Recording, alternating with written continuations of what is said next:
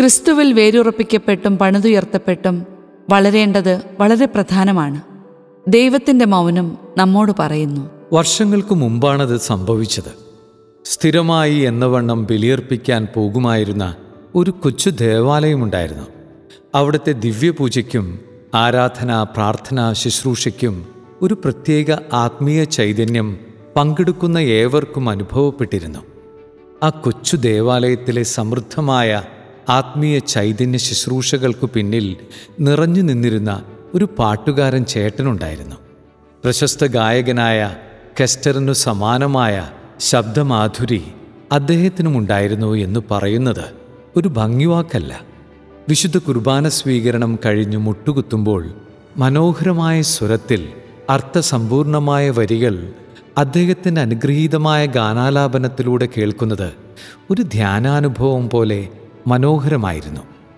വിശ്വാസി ഹൃദയങ്ങളിൽ ദൈവസ്നേഹം നിറച്ചും ദിവ്യകാരുണ്യ ഭക്തി പകർന്നും നിറഞ്ഞു നിന്നിരുന്ന ആ അനുഗ്രഹീത ഗായകൻ എന്നാൽ ഒരു ദിവസം എല്ലാവരെയും ഞെട്ടിച്ചുകൊണ്ട് സ്വയം ജീവനൊടുക്കി. തന്നെ കീഴടക്കാൻ ഒരുങ്ങുന്ന മാരകമായേക്കാവുന്ന ഒരു രോഗത്തെക്കുറിച്ചുള്ള ഭയവും ജീവിതത്തിലെ മറ്റു ചില സങ്കടങ്ങളുമൊക്കെ മരണകാരണമായി പറഞ്ഞു കേട്ടു.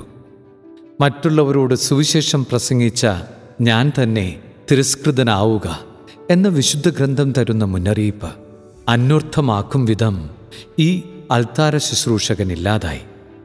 വിശുദ്ധ പൗലോസ് ലീഹായുടെ ഈ വാക്കുകൾ ക്രിസ്തുവിനെ ഗൗരവമായി എടുക്കുന്ന ഏവർക്കുമുള്ളതാണ്.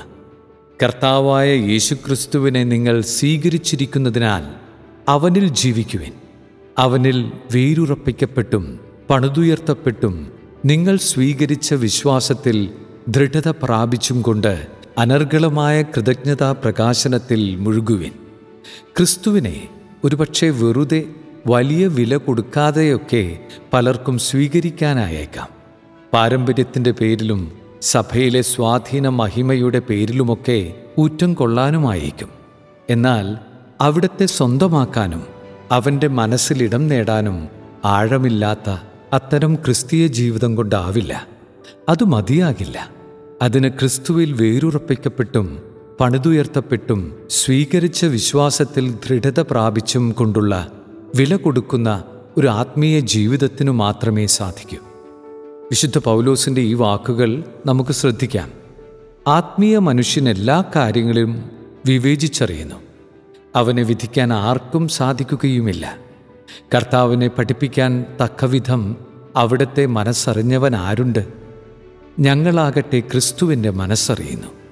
ക്രിസ്തുവിന്റെ മനസ്സറിയുന്ന ക്രിസ്തീയ ജീവിതത്തിന്റെ പേരാണ് വിശുദ്ധ ജീവിതം ദൃഢത പ്രാപിക്കാത്ത ക്രിസ്തീയ ജീവിതം വഴിയരികിൽ വീണ് ചവിട്ടേൽക്കുന്നതോ മുള്ളുകൾക്കിടയിൽ ഞെരുങ്ങിത്തീരുന്നതോ ആയ വിതക്കാരൻ വിതച്ച വിത്തുപോലെ നിഷ്ഫലമായ ഒന്നായി മാറുന്നു.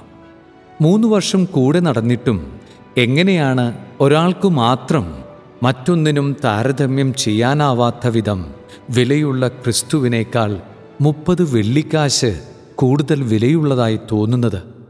ഒടുവിൽ ഒരു ദാരുണാന്ത്യത്തോടെ അയാൾ ചരിത്രത്തിൽ ഇടം പിടിക്കുന്ന ആദ്യ ശിഷ്യനായി മാറുന്നു. ക്രിസ്തുവിൽ വേരുറപ്പിക്കപ്പെടണമെന്ന ലക്ഷ്യത്തെ ആഴത്തിൽ തിരിച്ചറിയാത്തവരായിരുന്നു ഓരോ പുണ്യവാന്മാരും. മഹാവിശുദ്ധനായിരുന്ന കുരിശിന്റെ വിശുദ്ധ യോഹന്നാൻ തന്റെ ശിഷ്യരെ പഠിപ്പിക്കുന്നത് ശ്രദ്ധിക്കാം. ലോകവസ്തുക്കളിലും ലൗകിക നേട്ടങ്ങളിലും ഹൃദയം നിക്ഷേപിക്കുന്നവർക്ക് ദൈവത്തോടുള്ള രൂപാന്തരൈക്യത്തിൽ എത്തുക അസാധ്യമാണ്. ദൈവാത്മാവിന്റെ ദാനം സ്വീകരിക്കുന്നതിന് ലോകത്തിലുള്ളതെല്ലാം വെറുത്ത് ഉപേക്ഷിക്കണം. ദൈവം നമ്മിൽ വസിക്കണമെങ്കിൽ മറ്റൊന്നും അവിടെ ഉണ്ടാകരുത്. വാഴ്ത്തപ്പെട്ട ചാൾസ് ദ ഫൊക്കാൾഡ് തന്റെ യൗവനത്തിൽ ലോക സുഖമോഹങ്ങളിലൊക്കെ മുങ്ങി ജീവിച്ച ഒരു ഫ്രഞ്ച് പട്ടാളക്കാരനായിരുന്നു.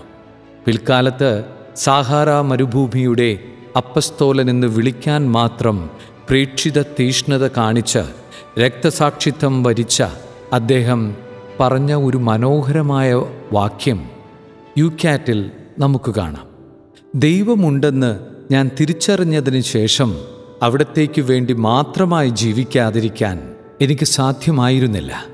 ആ ജീവിതത്തിന്റെ അടിസ്ഥാന ശിലയായി നിലകൊണ്ട ഒരു പ്രസ്താവനയായിരുന്നു ഈ വാക്കുകൾ. അതിശക്തമായ ഒരു മഹാമാരി വീശിയടിച്ച നമ്മുടെ കാലത്ത് ക്രിസ്തുവിൽ വേരുറപ്പിക്കപ്പെടാത്തതും ആഴപ്പെടാത്തതുമായ ആത്മീയത ചോദ്യം ചെയ്യപ്പെടും. ചേർത്ത് വായിക്കാവുന്ന ഒന്നാണ് വിശുദ്ധ പത്രോസിന്റെ ജീവിതത്തെ ധ്യാനപൂർവം നോക്കിക്കാണുന്ന ഡാനി കപ്പൂച്ചന്റെ ചിന്തകൾ. ശിഖരങ്ങൾ അവനിലേക്ക് ചാഞ്ഞു നിൽക്കുമ്പോഴും അവരുടെ വേരോട്ടങ്ങൾ മറ്റേതോ കരങ്ങളിലായിരുന്നു. ക്രിസ്തുവിന്റെ കൂടെ സഞ്ചരിക്കുമ്പോഴും അവരാരും അവനിലായിരുന്നില്ല. അവനിലാണെന്ന് തോന്നുമ്പോഴും മറ്റെവിടെയോ അവർ ജീവിച്ചു. നമ്മളെ വ്യസനിപ്പിക്കേണ്ട ധ്യാന വിചാരങ്ങളല്ലേ ഇത്? ശിഖരങ്ങൾ അവനിലേക്ക് ചാഞ്ഞു കാണപ്പെടുന്ന എന്റെ വേരോട്ടങ്ങൾ അവനിൽ തന്നെയാണോ?